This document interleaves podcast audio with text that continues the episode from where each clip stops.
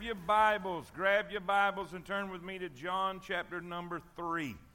John chapter number 3. Now, how many of y'all remembered to bring your outline back? That's a miracle. All right, how many of y'all forgot to bring your outline back? That's okay. All right, that's about right. That's about normal. Amen. All right, if you need an outline, raise your hand. I printed off some extras just so for all those that forgot to bring it back, and for all the new ones tonight, we'll make sure you get them. There's a bunch over here, Johnny. There's a bunch of forgetful hearers over here. How about in the balcony? We looking good up in the balcony? No, y'all ain't got any.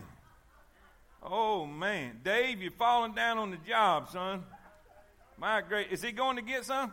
Okay. All right. Cool. Keep your hands up. This may be one of those lessons that saves your life one day.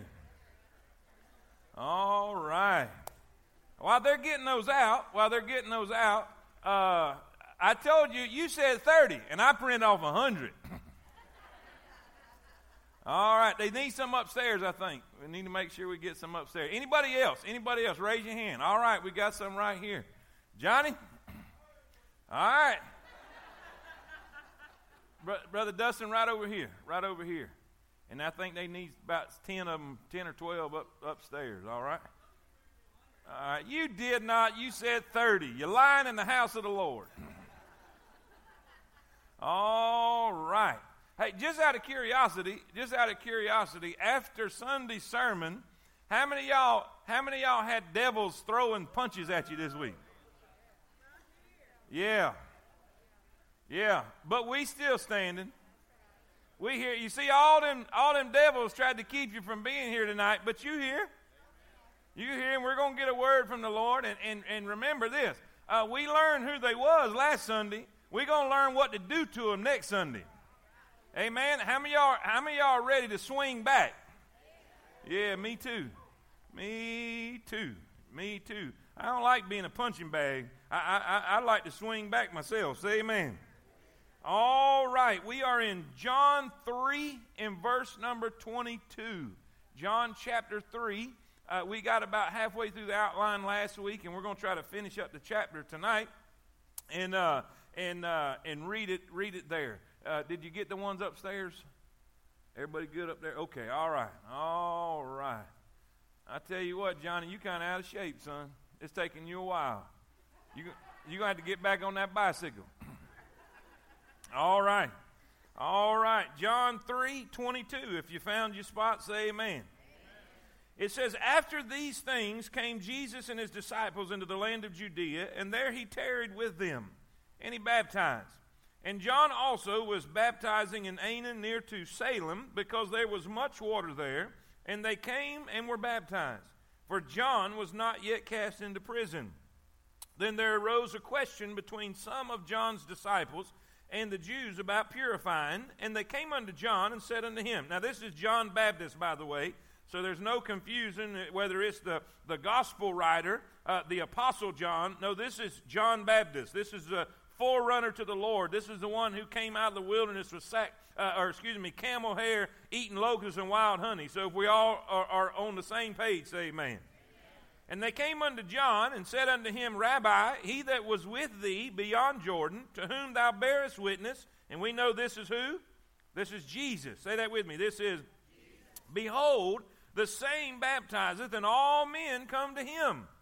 John answered and said, a man can receive nothing except it be given him from heaven.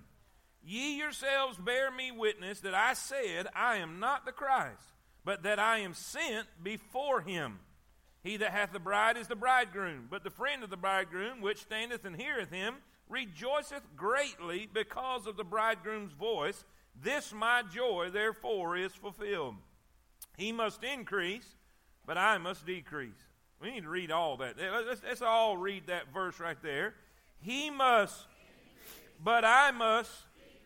He that cometh from above is above all. He that is of the earth is earthly, and speaketh of the earth. He that cometh from heaven is above all. And he's in reference to Jesus. And what he has seen and heard, that he testifieth. And no man receiveth this testimony. He that hath received his testimony has set to his seal that God is true. For he whom God hath sent speaketh the words of God. For God giveth not the Spirit by measure unto him. The Father loveth the Son, and hath given all things unto his hand. Now let's all read verse 36 in concert, and then we'll pray. He that believeth on the Son hath everlasting life, and he that believeth not the Son shall not see life, but the wrath of God abideth on him. Father, thank you, Lord, for the privilege of being saved. Lord, thank you for the privilege of having my sins forgiven. Lord, thank you for the privilege of having an assignment and a purpose and a calling and a ministry. God, I thank you for the ability to come and have my health enough to stand before your people and share your word with them.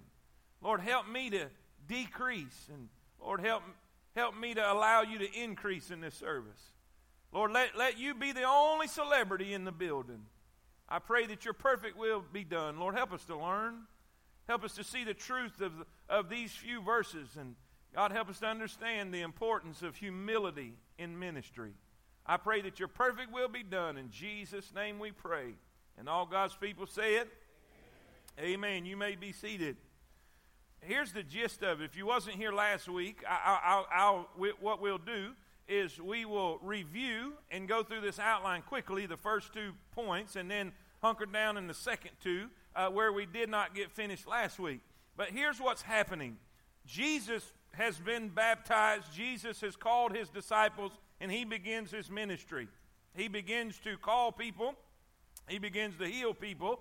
He begins to teach and to develop his ministry and his disciples and his followers. But the thing is, John's ministry began to overlap with Jesus' ministry. Here's the deal. The moment, I don't know why I thought this, but I had a misconception when I was growing up as a kid, that the moment that Jesus was baptized, that John's ministry ended right there, because now Jesus is on the scene, Jesus is here, there's no need for a forerunner anymore. But that's not exactly how it took place. After John was baptized Jesus, he kept on preaching repentance, he kept on baptizing, he kept on pointing to this Messiah who has come. And now, here in this particular chapter, they happen to be baptizing close together. In other words, if we want to put it in our language today, in our terminology and everything, we would say they're having church kind of close to each other. Does that make sense? They're operating their ministry. They are operating their ministry close together. Well, what begins to happen is the followers that used to follow John and used to come out to John's services and used to come out to John's revival, now they're not going to his revival, and they're going to Jesus' revival. That's basically the premise of these verses. Well, what begins to take place is the highest committee members of John's Evangelistic Crusade Association came to John and said, "Hey, we got a problem. We have got a problem. People are leaving our ministry. People are leaving our services. And they're going to that one that you baptized before. You remember that one you proclaimed and you witnessed to and you said, 'Behold, the Lamb of God which taketh away the sins of the world'? Yeah, they're all leaving our services and going over there." In other words, he's becoming more popular than we are. Now, does everybody understand that? Now, last week we said that the title and basically the subject that we're going to talk about is ministry, or more specifically, misconceptions in ministry. There are a lot of places, and there are a lot of churches, and there are a lot of ministries who are in competition one with another. And as we look at our notes, if you want to write these notes down, if you don't have them filled out, if you got a blank one tonight, the first thing we saw was conflict in ministry. Sometimes there's conflict in ministry. Sometimes there's conflict in communities. Sometimes there's conflict in cities, because this church is competing with this church. This church will put on a certain activity, well, then the church across town has to outdo that activity and put something on just a little bigger and a little more extreme and a little more. Are y'all with me? because they feel like they're in competition one with another. And so here we have a spirit or a mentality of competition and comparison. And one of the most dangerous things you could do in ministry, if you are serving in ministry, if you are, and by the way, when I say that, when I say if you are serving in ministry, all you are, whether you are or not. If you are a child of God, you are part of ministry. You are part of the kingdom of God. And when you are in ministry and you are part of a church, you are not in competition with another church. You're not in competition with another ministry. And the worst thing we could ever do is comparison. Well, they don't do this like we do it. They don't do that how we do it. Or they do this, but we don't do that. Or we do this and they don't do that. And comparison and competition is dangerous. It's very dangerous. And we'll explain why here in just a minute. But here's what's happening here. They're comparing ministries, and there's a little spirit of competition here. And that's a conflict. It always creates conflict. Where does this come from? We learned last week, this comes from being wrong in our mentality. This comes from being wrong in our mentality. We have that, and I gave you them already. The two words that you put under there is comparison and competition. That's a wrong mentality. If somebody is preaching the gospel in Coleman County and people are getting saved and people are coming to know Jesus Christ as their Savior, I don't care if they sing the same songs we do. I don't care if they have the same ministry we do. I don't care if they go to church on Tuesday instead of Sunday. If they're seeing people saved and they're coming to Jesus and they're doctrinally straight and they go by the Bible, somebody ought to shout amen. They don't have to do it exactly the way we do. They don't have to look exactly the way we are. It doesn't matter. Paul said it this way. He said there are people, when he was in prison, he was sitting in a Roman prison, and he said there are people today that's taking advantage of the fact that I'm in prison, and they're even saying and telling lies about me, saying that I'm in prison because I've done wrong, and they're saying hurtful things about me. But this is what he said. But they are preaching the gospel. Even though they're saying hurtful things, Christ is being preached. You know what he says right after that? So because Christ is being preached, so what? If they want to talk about me, so what? If they want to do it different, so what? If they have it are y'all with me? Y'all not hearing me tonight? There's no comparison. There's no competition. I want to see people saved. I want to see people come to know the Lord Jesus Christ as their personal Savior. Now, when those mentalities are wrong, and when I say mentality, what we think this thing's all about. Because there's so many people who have their way of thinking. Their way of thinking has been formed by tradition and not truth. The things that they believe. Now, here's another problem. Now, I was chasing a lot of rabbits last week, but I've jumped a couple more tonight. Here's a problem. We've got people that will try to take the Bible to prove what they already believe or already think instead of taking the Bible to determine what they need to believe or think. Does that make sense? So the way Paul done it, or the way I've always done it in church, or what, that forms the way I think it ought to be done. And then when somebody comes and shines a light on it and says, listen, you're doing this, but the scriptures say this, we have a tendency to believe what we've always done more than the light of the scriptures. I had a preacher friend of mine. That was talking to a guy, and he was discussing this thing, and the church was doing some things that he didn't like. And that they hadn't done before, and that type of thing. And he said he was telling, brother, this was his exact words.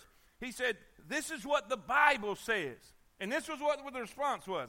I don't care what the Bible says. I know what I like. Now I hear all y'all's ooh.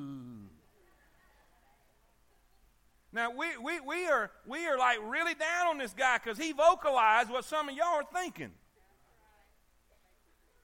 Now, you wouldn't come out and say that, Because you don't, but you'll sure get mad when somebody does something you don't like, even if they got Bible for it.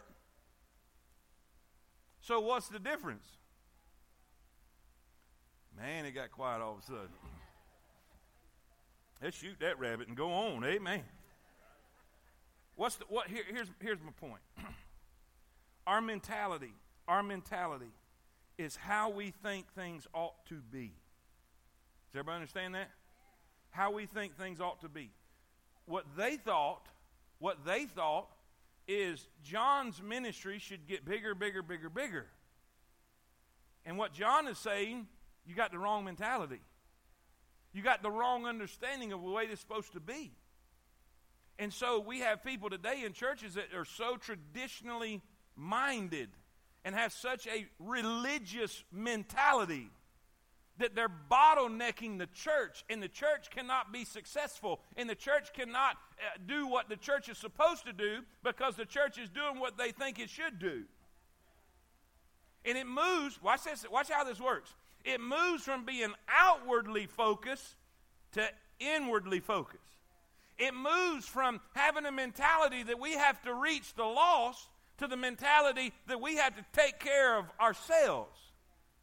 It goes from having an aquarium mentality. Hello. So, got the wrong mentality. Not only that, write this down. If you're taking notes, you got an empty page because you forgot your lesson.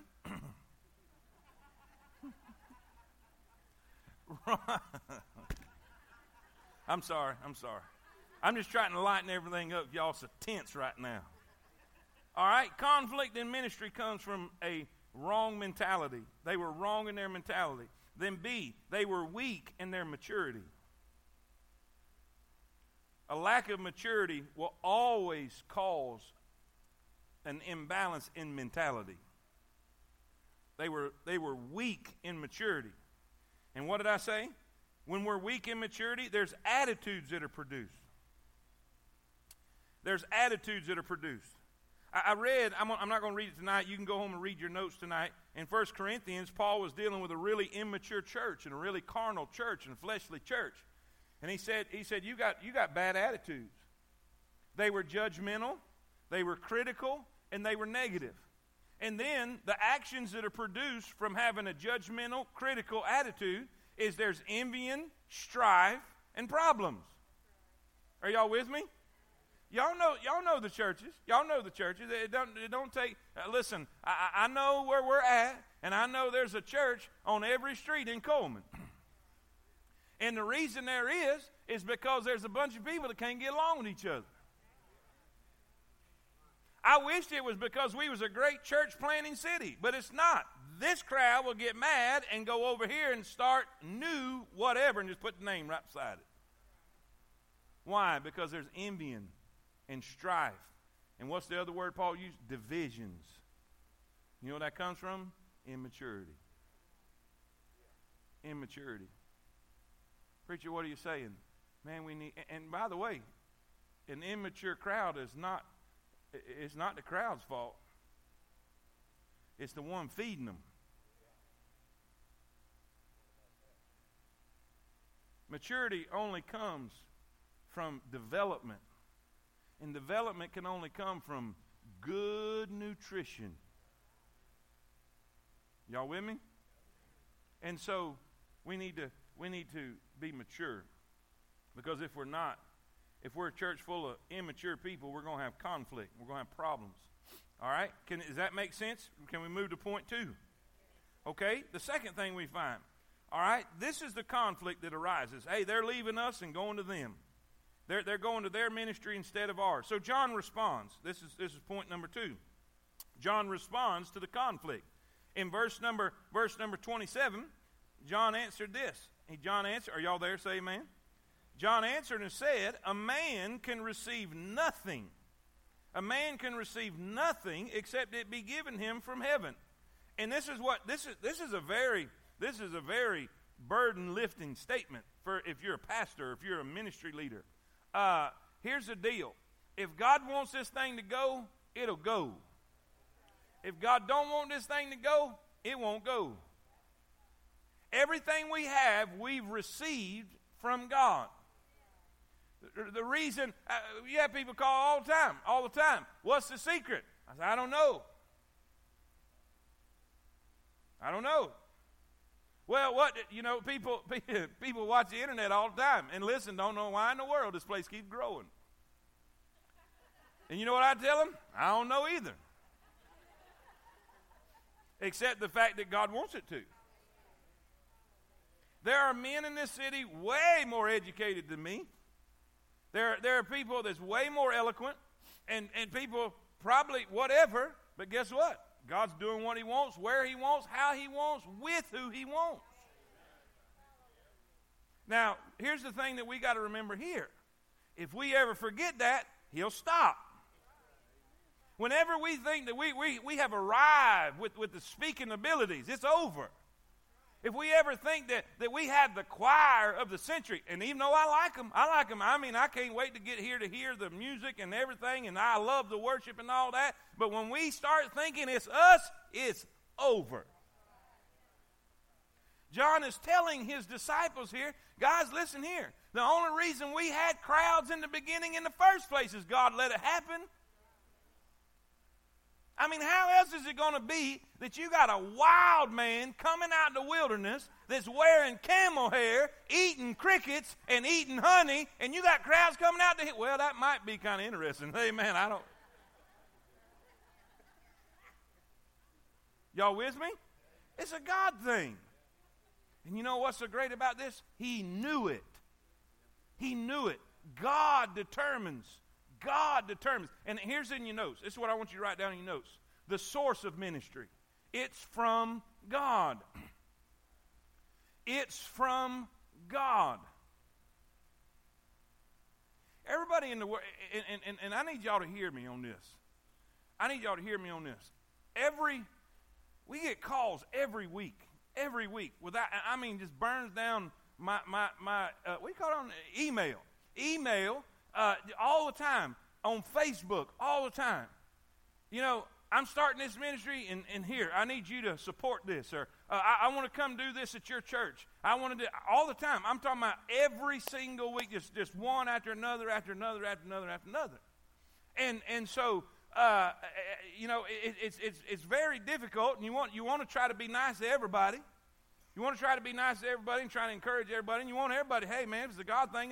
I want you to be successful, but you can't support every ministry. You can't support every single thing. But then what happens is people will get mad. Well, you're not, God's called me into ministry, and you're not. All right, here's one thing you got to understand. If God is calling you, there will be opportunity. And if there is not opportunity, it's probably a good thing, it's probably a good idea that you're not called. I've had preachers get angry at me because I wouldn't let them preach. Number one, they can't.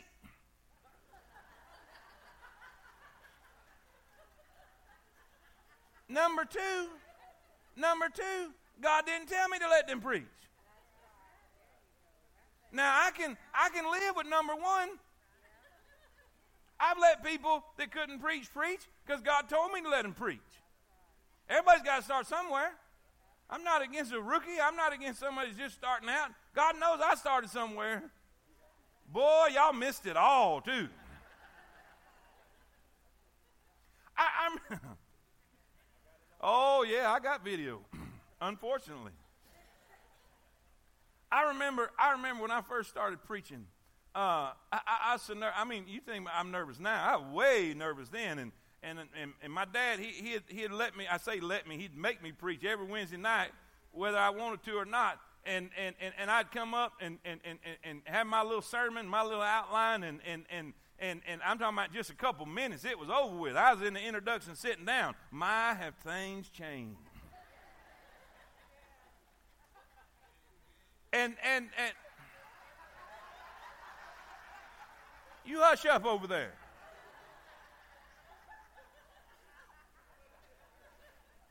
Now, if you're watching on the internet, I didn't say to a normal person, hush up. It was that stinking Andrew Winfrey over there.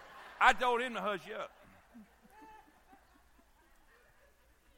I had people that would come and they'd cut up with me after church and say, preacher, I went to the bathroom in your introduction, and when I come out, you was in the conclusion.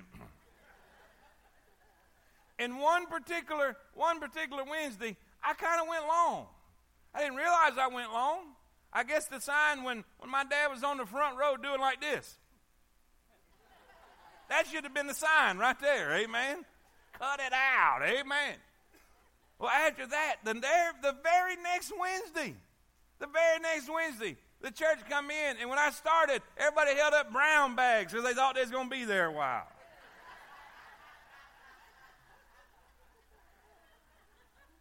You know what that tells me? I've been preaching to heathens my whole life. Amen? Everybody's got to start somewhere. But if God doesn't say it, you ain't preaching up here. I got a nasty note this week. And I'm going to get plumb off Facebook. I'm telling you, because they can get too mean. I'm talking about a note that long, mad and angry because they wasn't allowed to give their word. I don't know who you are, and you ain't giving no word in here if God don't tell me to give you no word, because I don't know what word you're going to give.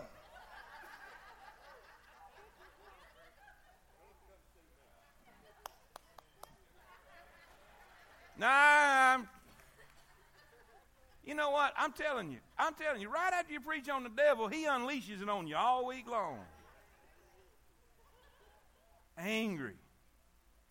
Listen, one particular gentleman, this is a long time ago, and he's in heaven now. So you ain't going to know him, so don't even try. But he was angry because he felt like churches was not giving him opportunities. And here is what I need everybody to understand. No church is obligated to give anybody an opportunity. On the flip side of that, I have never one single time called somebody and said, can I come preach for you? Never. I remember the first invite I ever got. It was from Willie Ward, Lighthouse Baptist Church. And I thought this was the coolest thing in my life. Somebody's going to invite me to come preach. Not for no paycheck, just to come preach. I remember the night. I remember when he took me to Shoney's afterwards. Say amen. And from that night on, I've had invites, and I've had people calling, and I've had, would you come? Not one single time have I ever tried to create an opportunity for ministry. And with that being said, I've never lacked for opportunities for ministry. And if it's a God thing, God will open the door. God will create the opportunity. God will speak to the pastor, to the ministry, to the area to say, come and preach. Don't try to force a door open, and don't try to make something that's not there. Please get that.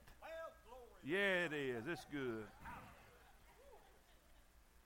Everybody in the world is trying to start something or start a ministry, and they get mad at churches if they won't have them in. And they're frustrated because they're not getting a love offering or a... I'm telling you, if it's a God thing, God will make it happen.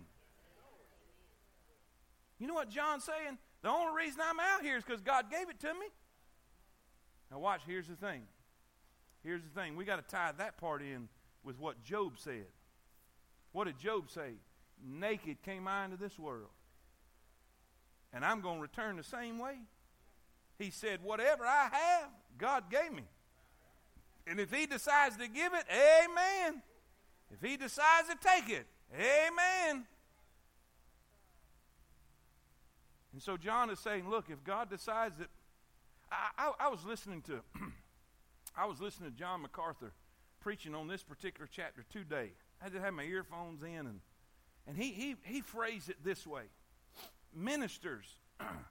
Ministers. And when I say, you remember last week when I said ministers? Ministers is everybody serving God. Not just preachers, everybody's serving God. Is everybody going to get that in the balcony? Can you, amen, you remember what I said there?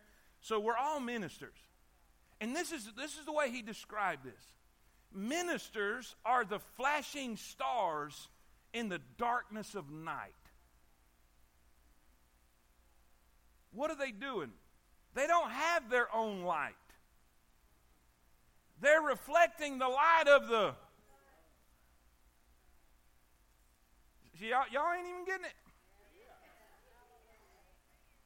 They don't have their own light. They're just reflecting the light of the... Now watch this. You remember that? I must... Come on now. I must... But he must... Watch this. The stars are reflecting. They're shining. But what happens when the sun comes up? I'm going to get here. Y'all get with me, won't you? What happens when the sun comes up? Or let me change the terminology. What happens when the sun increases? The influence or the... Oh, say amen. Do you know when a church is the most effective? When they cannot see me, they cannot see the choir, they cannot see the volunteers, they cannot see any of the people, but all they see is Jesus and what we're doing.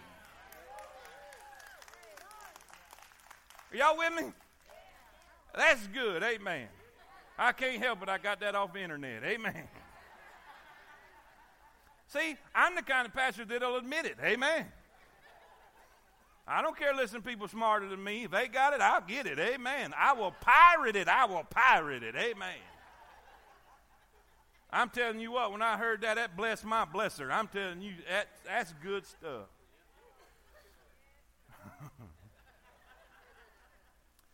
Y'all know we probably ain't going to make it again tonight. Listen, it's y'all's fault. All right, here we go. All right, well, number one, the conflict in ministry. Number two, the creation of ministry. Where does ministry come from? How do we get a ministry? It comes from God. It comes from God. He said it is given him from heaven. So we see the source of ministry. B, the size of ministry, the scope of ministry. In other words, God will give it to us. God will determine how big it gets, and God will determine how long we get to keep it. And that's kind of where we stopped last week because, you know, I used the terms. I don't want to be, when it comes my time to turn it over to a younger guy, I don't want to be that Saul who's chunking spears at him. There's been so many churches who and I get it, man. I can't imagine. This is like my baby. Most of my adult life has been spent working in this place and sweating and bleeding in this place, trying to do everything I can to work this ministry. So I understand turning that thing over, but man, I want to have enough grace that I can enjoy and be blessed by who God brings in next. There's tons of ministries that were thriving and going and blowing and reaching people. And the minister determined that he overstayed his time. But God determines that. Nobody lives forever. Ask Ecclesiastes. There's a time for every season under heaven. And the sun will set on my season. And I meant it. Last week when I said, I hope I have enough grace to let him handle it and me go fishing. Say amen. God determines that. God determines that. Not you, not anybody else. God determines that. All right? Number three. Let's look at this. The confirmation to ministry. What helped confirm in John's heart and to give him the ability to say, I must decrease and he must increase. The confirmation to ministry. Write this word down. Let's look in verse number 28. Verse 28. Are you there? Say amen. ye yourselves bear me witness. He said, you remember when I said this? You heard me when I said it. Ye yourselves bear me witness that I said, I am not the Christ. Watch this here. But that I am sent before him. I'm not here to usurp the authority of Christ. I was sent before him. Here's what I want you to write down. Put this word right here in A. I want you to write down the word purpose.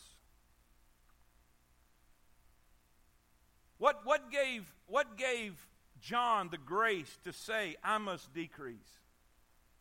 In other words, what gave him the strength and the ability to say, when he was once the most popular and powerful preacher that was on the planet at the time? And by the way, according to Jesus, he was the greatest man ever to live. And what gave him the strength and the grace to say, I need to get out of the picture? It was because he knew his assignment. He knew his purpose. Preacher, what's the point? Our ministries and our lives will be so much better and so much more stress-free if we could ever understand what our purpose is. I've gone down to the TSM. And there's a period of time that I had to be down there several weeks in a row. And I'll be honest with you, they terrify me. Even worse than y'all do. I mean, I love kids, don't get me wrong. I love teenagers. But that's not my calling. I went to a teen rally. I went to a teen rally in Columbus, Ohio. Probably, I don't know, 1,000 kids, 1,000 teenagers. I was drinking Pepto, eating Tums. I'm talking about, I was a nervous wreck. I was sitting on the front row and thought, I didn't think I was going to make it. Honest to God, I didn't think I through the whole thing, I was sick to my stomach. I didn't enjoy it. I didn't like it. They said, oh, we thought it was great. I said, I don't know who y'all was listening to. I mean, it was just rough. All I wanted to do was get out of there. I was looking for the last point of the sermon, man. That's all I wanted. That's just let me get out of here. That was on Saturday. The next day, I was preaching in regular church with all the adults in there. And guess what? Totally different. Totally opposite. Totally in my zone. Totally in the place of my calling. There was liberty. There was freedom. There was ability because I was in my assignment. I was accomplishing what God had called me to do. And let me tell you why there's so many frustrated Christians is they're trying to accomplish someone else's assignment. They're trying to do things that God has never called them to do. There's been times I've done something and just went to God and said, God, I need some help. He said, what are you doing? I said, I told him what I was doing. He said, I didn't tell you to do that. Hello, am I preaching to anybody? You know what helped Paul to step back? Paul too, but helped John step back? He knew his assignment. He knew his assignment. He knew his purpose. He understood what he was there for. Secondly, write this word down. Write the word pleasure down. Write the word pleasure down. Let's look at the next verse, verse number 29.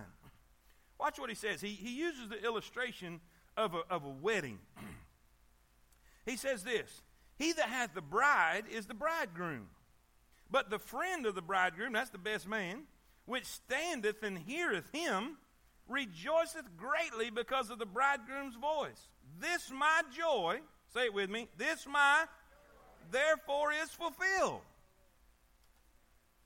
Now the best man in that day, the best man would be responsible really for the wedding. He was responsible for the organization of it, the putting together of it. Many people believe it was the best man that come to Mary and said, hey, we're out of wine. We need some help. Are y'all with me? It was his responsibility to make everything put together and make it all work. And then the bridegroom shows up And now all the focus and the attention goes to the bride and the bridegroom, specifically the bridegroom. And he said, listen, when he shows up, I back up. He said, my joy is not in the fact that I put together a great wedding. My joy is in the fact that I can look at my best friend, I can look at the bridegroom, and he's smiling. My joy is in his joy. So what does that got to do with anything? When you can learn, oh boy, when you can learn to be happy when he's happy. When you can learn to be content when he's happy. Watch this, y'all watching? Not content in what you want to do.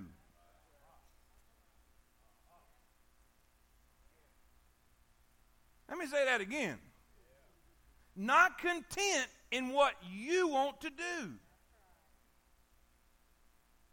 What's the point? When I resigned Long Branch, I knew God was through with me there. And I knew he wanted me to resign. Well, there was that waiting period, that time in between there and here. Man, I did everything. Y'all know the story. I'm not going to rehash the whole story. I thought, man, maybe God's want me to be a missionary, and I tried to make that happen and do all kind of stuff. And I'll be honest with you. When I was not doing what I wanted to do, I was miserable. Miserable. Now, I'll be honest, first week after resigning, it was heaven on earth. There ain't nobody calling me no more. And I thought, this is great.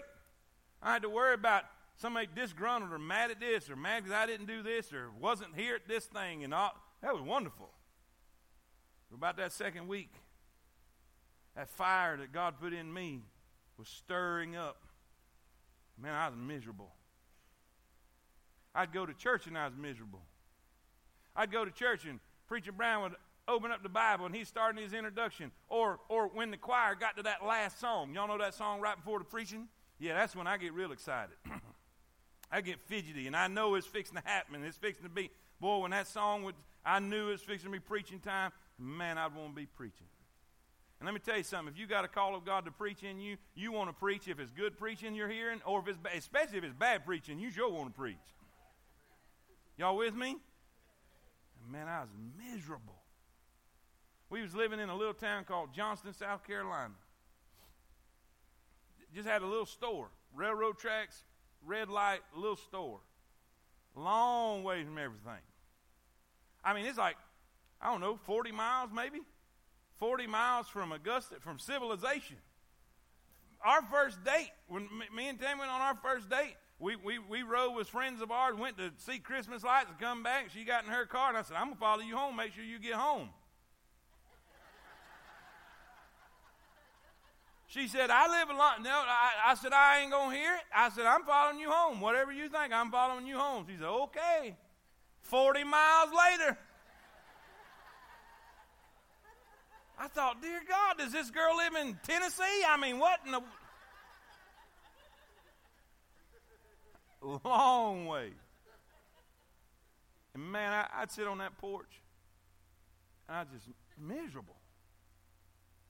I went to Sutton, West Virginia. Preacher Brown knew I was struggling, just having a hard time because I wanted to be preaching and I knew that's what God's call for me was and stuff wasn't happening. And he said, man, go to this. It was a tent meeting. A tent meeting at a fairgrounds in Sutton, West Virginia. And me and Jonathan McNeese, I don't know if y'all have seen him. He's the goober on Facebook putting videos on there all the time. He bumped his head when he was little. I don't know what happened. But we all piled up and drove Preacher Brown to West Virginia and on the way there, this is what he said. Dr. Brown said, son, you're going to have to learn to be happy where you are. And basically translate that, he said, you're going to have to learn to be content in your calling. in the place that God has you right now, in this season. And we got there, and I remember him praying. He took me and Jonathan, put one hand on one and one hand on the other, and prayed. And he said, this was his exact words. He said, Lord, let the wait, let where you got them prepared for, and what's prepared for them be worth the wait. And we got back all the way home. All I could think about was being content where I was at. And I made up my mind. When I got home, I said, Lord, if you won't be me a Sunday school teacher the rest of my life, so be it. I'll drive nails and be a Sunday school teacher. And I wasn't very good at driving nails, by the way, because I'd drive them through my fingers and I'd cut my... If y'all remember Russell Marsh, I was working with him. I said, if that's what you want me to be, if that's what you want me to be, that's what I'll be. A Sunday school class I'd been filling in for a teacher for like 5 or 6 weeks. And they said, we want you to be our teacher. I said, okay, suits me. The week after I agreed to be their teacher, Jeff Robertson called from Coleman, Alabama. Said, hey, we're looking for a preacher. I said, I'm not looking for a church. Because you remember at that time I thought God was wanting me to be a missionary, and, you know. Needless to say, I come over to fill in, preach that Sunday. The next Sunday, we had this big cookout get-together to kick off my journey as a teacher for that class. The following week, they asked me to come back and bring Tammy, and I've been here ever since. What's the point? I decided, Lord, wherever you have me, whatever you have me doing, I'm going to be content if you're happy. Now watch this. Not content if I get to do what I want to do. There's so many Christians that are disappointed and discouraged today because they're not getting to do what they want to do, because it might not be where God wants them to do it at, or the timing may not be right, and you're frustrated and discouraged because you're not content because you're not getting to do what you want to do. Well, if you'll learn to be content in Him, what did he say? This, my joy is fulfilled, because he's got joy. When I look over there and I see the bridegroom smiling because he's in the arms of his bride, that's all. I'm good. Not whether or not I get to do what I want to do. My joy is in him. How many of y'all know ministry is up and down? If I was only content when this building was full... Now, I'm going to be transparent. I'm not going to be dishonest with y'all. Sometimes when there's not that many people in here, it's tough. I mean, what am I doing? What am I doing wrong? I remember when the first crowd went over to Fairview, that don't click in my head, you know. And they come in here, and it's not what it didn't look as full as it used to look, And I have to realize my contentment cannot be found in whether or not it looks like we're being successful. My contentment's got to be in whether he's smiling or not. Does that make sense? All right, look at this third word. Write this down. We see the purpose. He understood his assignment, his pleasure. He was content where God had him, when God had him there. And let me say this before we go to see. None of what I just said is easy.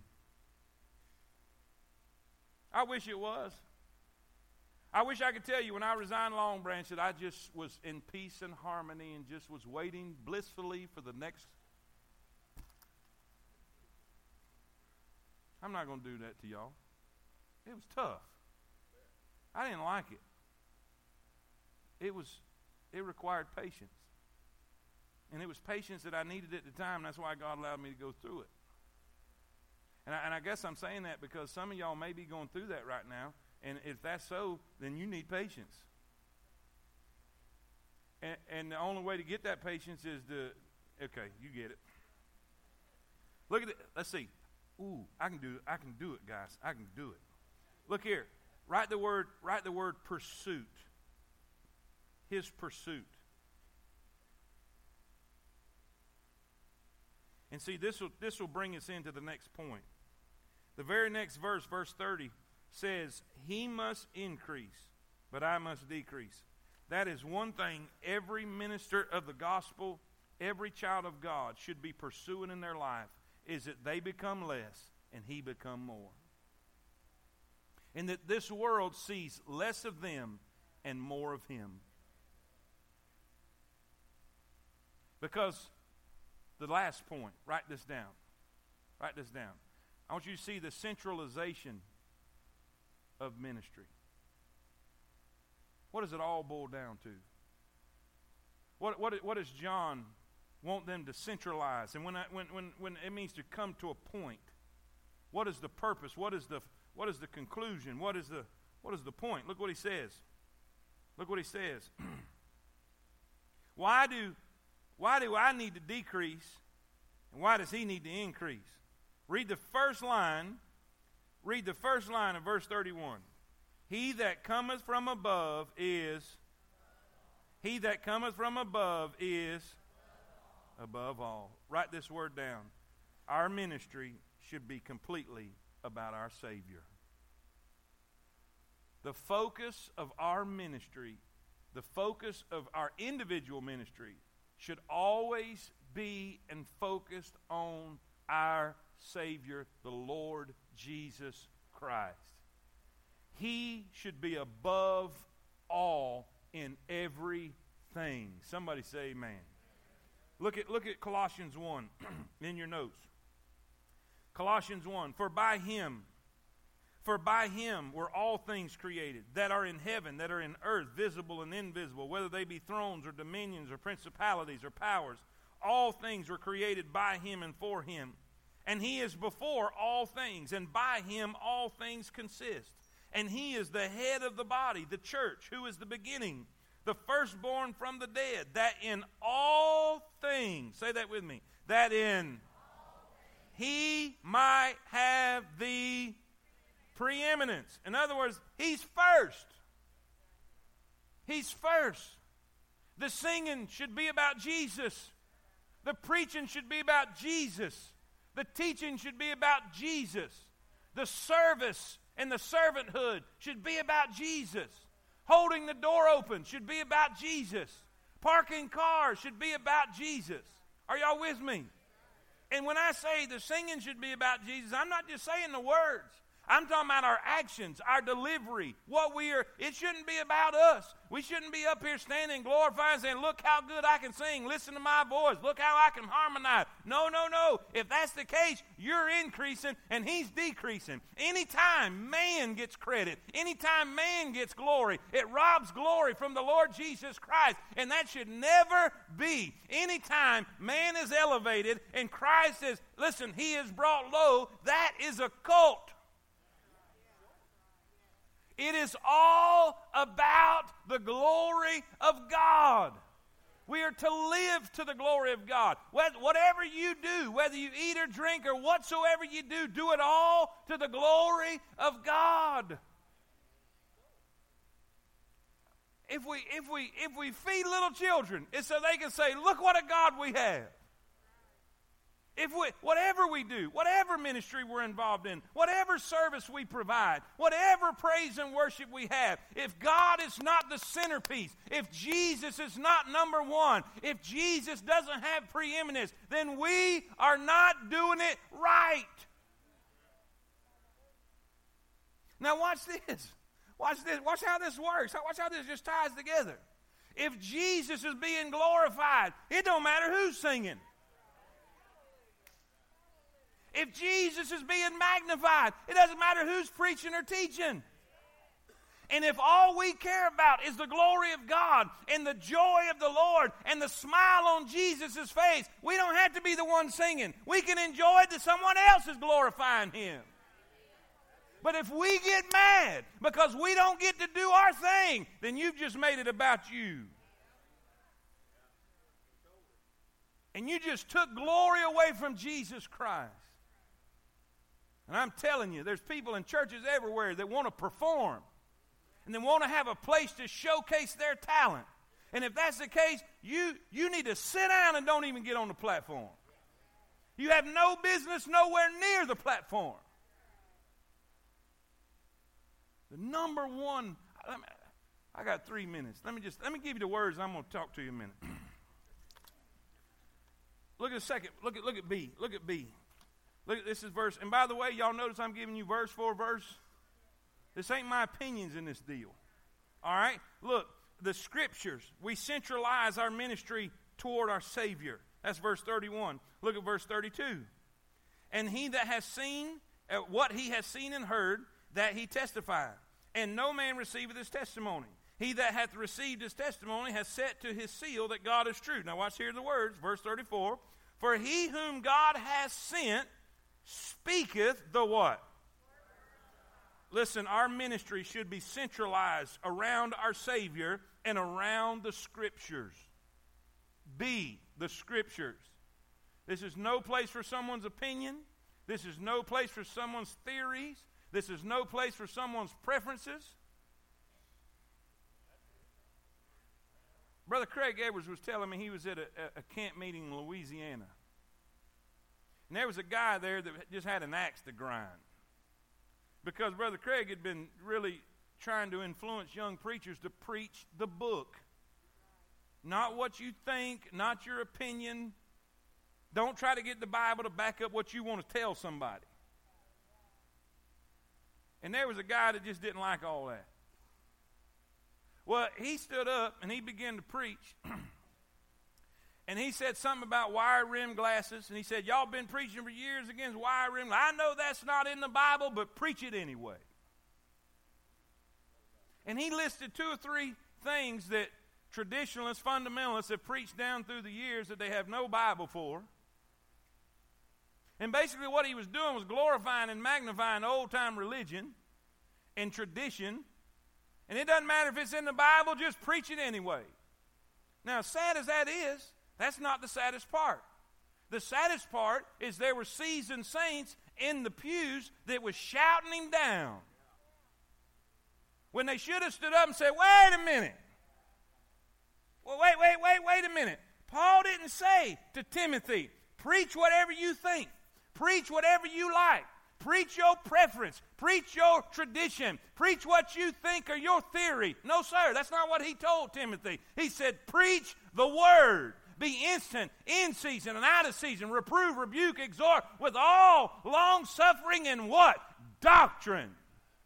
Don't be preaching anything else. Preach the Scriptures. And by the way, that's enough.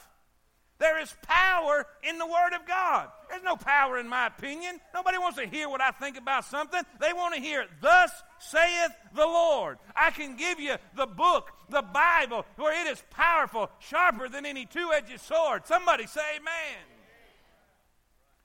It wasn't somebody's opinion that sobered up drunks. It wasn't somebody's opinion that put people's families back together. It wasn't somebody's tradition or preference that changed the world and turned the world upside down. It was the preaching and teaching of God's Word. And our ministry should be focused and centralized around our Savior and our Scriptures. And then lastly, our salvation. Our salvation. Look at the next verse. Verse 35. The Father loveth the Son, and hath given all things into his hand. He that believeth on the Son hath everlasting life. He that believeth not the Son shall not see life, but the wrath of God abideth on him. Let me say this, and I hope you don't get offended. But you need to understand this. The primary purpose of the church in the ministry is the propagation of the gospel. It's not feeding the homeless. Now, I'm not against that. I'm for it. Brother Travis is one of my great friends, and he's doing an incredible job. Doing an awesome job. But guess what? If all he does is make sure somebody has food in their belly, and he does not give them the gospel, he's missed it. And by the way, I'm using that as an illustration. He does. Or we wouldn't be supporting him. But Jesus fed the 5,000, so he could teach them about the bread of life. The number one thing we can do is share the gospel to see people saved. I'm for digging wells. I'm for providing blankets to refugees. We did it. Out of our own pockets, we gave. I'm for all that. But if we're giving blankets to keep somebody warm and we don't tell them about Jesus, why send somebody warm to hell?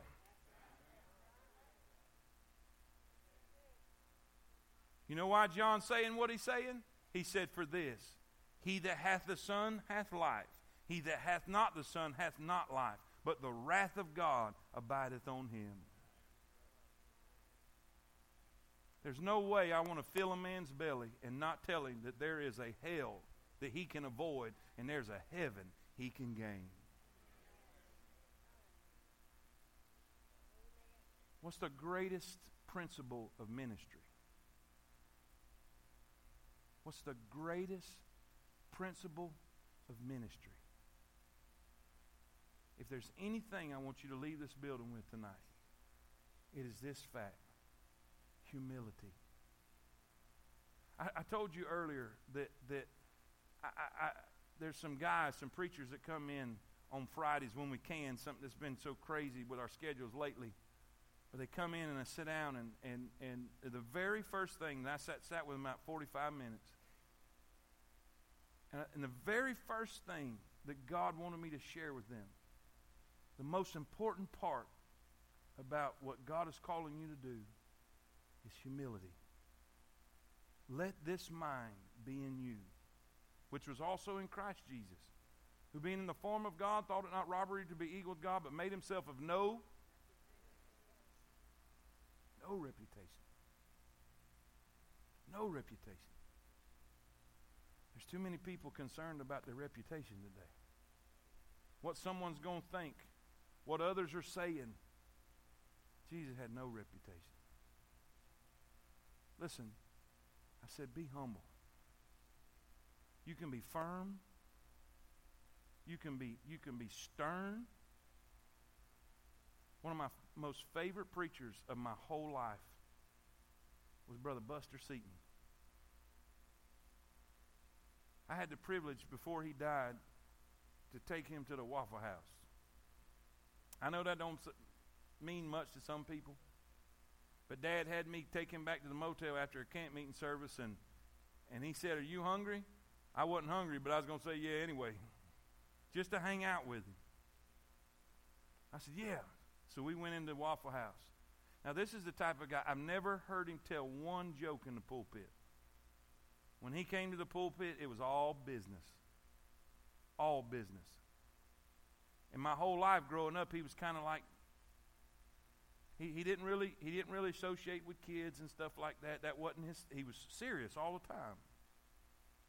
And so he was kind of the one and I'm sitting there across from the table, and I'm eating, and I'm just listening, kind of not starstruck, but y'all know what I'm saying. He was one of my heroes. And a song come on the jukebox. He said, "You know what?" And I remember, I grew up pretty conservative, Christian home, and I listened to a lot of stuff. That song was playing. He said, "You know what that is?" I said, "No, sir." He said, "That's Steppenwolf."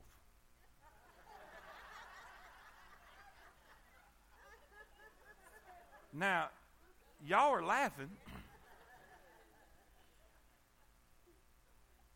As far as I knew, that was a contemporary gospel group. I didn't know who it was.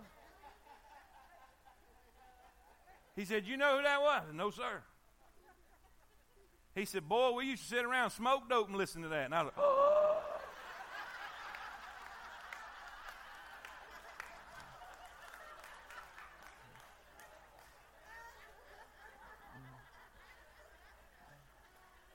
Talking about traumatizing a young preacher. I'm 17 years old. My hero smoking dope, listening to Steppenwolf.